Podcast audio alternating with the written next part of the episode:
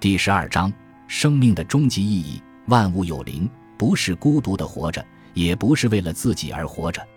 威廉姆布莱克。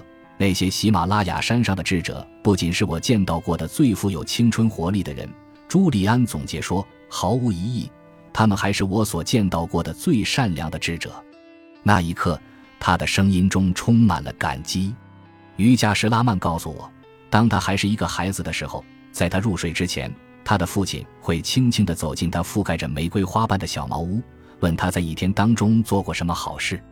信不信由你，如果他说今天一件也没有做的话，他的父亲就会要求他立刻起床去做一件好事，无私地帮助别人，然后才允许他再上床睡觉。啊，这位父亲太严厉了，我不禁叫了起来。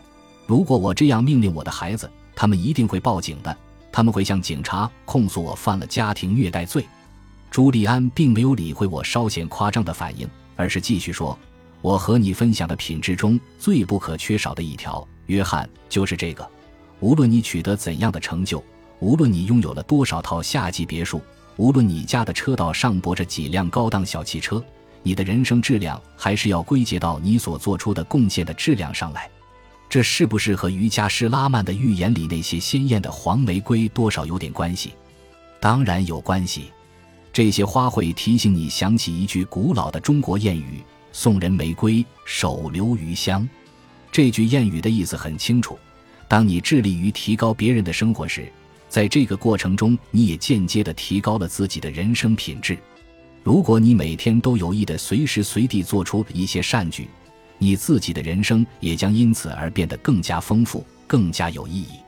为了培养日常生活中的神圣感和尊严感，从现在开始就用各种方式帮助他人吧。你是不是在建议我多去参加一些志愿者活动？应该说那是一个良好的开端。但是我所说的比参加志愿者活动这个具体的事件具有更多的哲学性。我是在建议你要对自己在这个星球上要扮演的角色采取一种新的理解范式。你又把我搞糊涂了，拜托你把范式解释得清楚一点。我实在不熟悉这个词，我请求道。简单来说，范式就是人们通常看待生活境况和生命过程的一种方式。有些悲观主义的人把人生看成一只半空的杯子，而乐观主义者则视之为半满的杯子。你看，半空与半满，对于同一种存在的境况竟然有不同的解释，这就是因为观察者采用的范式不一样。范式从根本上说就是一面透镜，你要通过它来观察人生历程中各种事件，无论是对外在世界还是内在世界。因此当你建议我采用一种新的范式来看我的人生意义，是不是说我应该换一种眼光？在一定程度上是这样的。为了显著提高你的生活品质，你必须针对自己为什么会在地球的这一处地方生活，而不是那一处地方生活，找出一个原因。你必须认识到，正如你两手空空来到这个世上一样，你注定是要两手空空地离开的。在这种情况下，只有一个真正的原因说明你身在此地的存在价值。那会是什么？把自己无私地奉献给他人，通过有意义的工作方式来做出应有的贡献。朱利安回答说，我并不是说你不能享受你的生活，或者说你必须放弃自己的法律事业，然后有意让自己的生活变得穷困潦倒，好像只有这样才能全身心地投入到无私服务社会的行动中去。虽然我最近常常见到一大批散尽家财投身慈善事业的人，而且看上去他们个个都心满意足，你要明白，我们的世界目前正处于大变革当中。大变革？我有些迷惑不解了。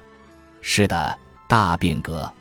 对比一下过去30年和今天的生活，你就会发现人们对于意义与价值的理解发生了翻天覆地的变化。人们开始用钱换取人生意义。比如过去的律师只会按照委托人钱包的尺寸来做出是与否的判断，而现在则不同了。真正的律师会按照人们对他人的责任大小和爱心的大小来做出自己的判断。教师们辞去稳定又保险的大学工作，为生活在城乡结合部的贫困孩子无偿提供义务素质教育。在这个大变革的时代里，有良知的人们已经听到了呼唤价值改变的铃声，人们已经重新认识到自己生存的目的。这一目的无法用金钱和社会地位来衡量，而且他们已经得到了帮助自己去实现这个目的的特殊天赋。究竟是什么特殊天赋？确切地说，就是我花了整整一个晚上来告诉你的那些因素：丰富的心智、无穷的精力、无限的创造力、坚强的意志力和内心的安宁。而现在你要做的就是勇敢地开启这些宝藏，在日常生活为了公众的利益而使用它们。朱利安进一步解释说，我一直在听你的教诲。那么怎样才可以开始做好事呢？做好事不分时间先后、事情大小，你可以随时随地将自己的爱心传递给别人。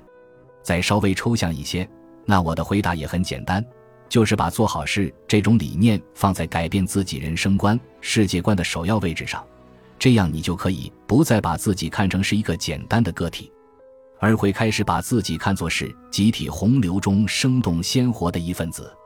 那么我是不是得变得再善良点、再温柔点？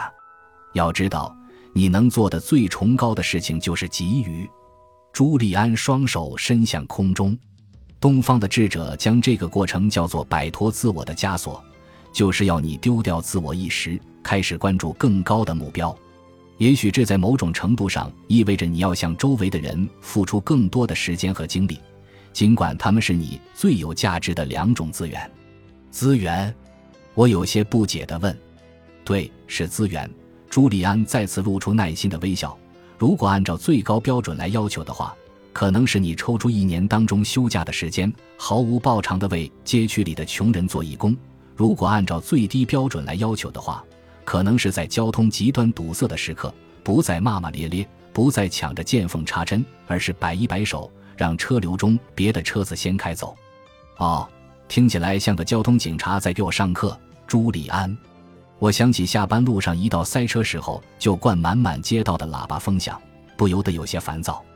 哈，朋友，安静点。听起来是有些老生常谈，但是在我所有领会到的道理中，有一条非常重要。只有当你开始努力让世界变得更加美好，你的生活才会因此向更好的方向上推进。我崇敬的智者瑜伽师拉曼说过，在我们出生的时候，世界一片欢腾，而我们哇哇大哭。如果我们一生的时间都在帮助别人，在为世界变得更美好的工作中度过了一生，那么等到我们死去的时候，世界在哭泣，而我们却很欢喜。朱利安说的有道理。有一件事开始让我变得心烦意乱，我的心绪因此变得躁动。从事法律行当太久了，每天干的事情不是给可恶的犯人找到减刑的借口，就是给可怜的受害人争取更多一点权益。天啊，诗人都说回忆是美好的，但是关于我工作上的那一部分，我宁可失忆症赶快将他们完全剥夺。真的，我实在想不出来，在我的能力范围内有什么奉献是我足以完成的。当然，我能接到一些超级案件，提出充分的指控理由，但是多年的例行公事之后，法律对我来说已经变成了谋生的劳作，而不再是我热爱的工作，不再是支撑精神世界的信仰。可是最早的时候，情况不是这样。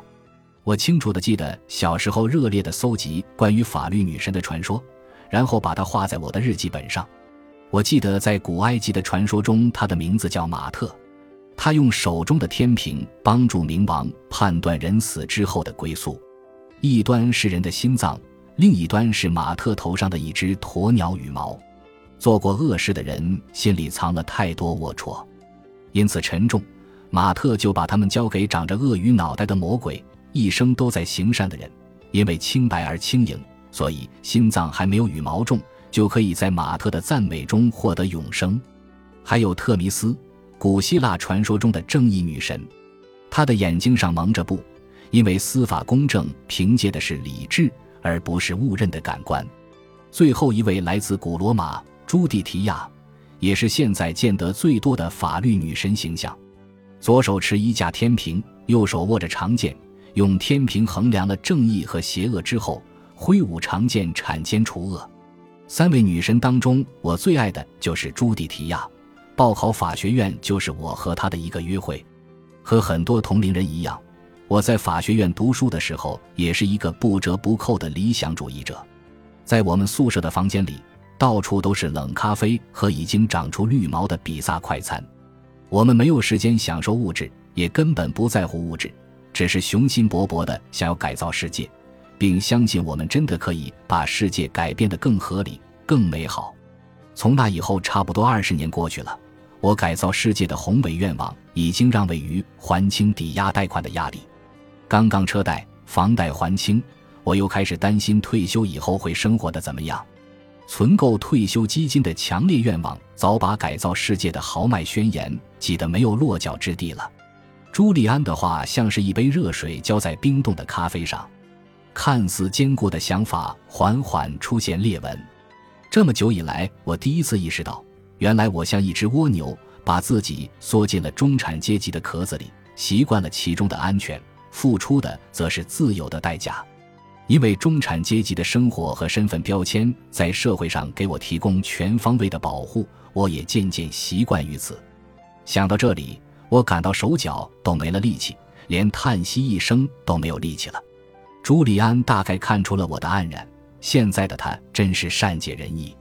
让我给你讲一个古老的故事，也许能使你感同身受。朱利安继续说，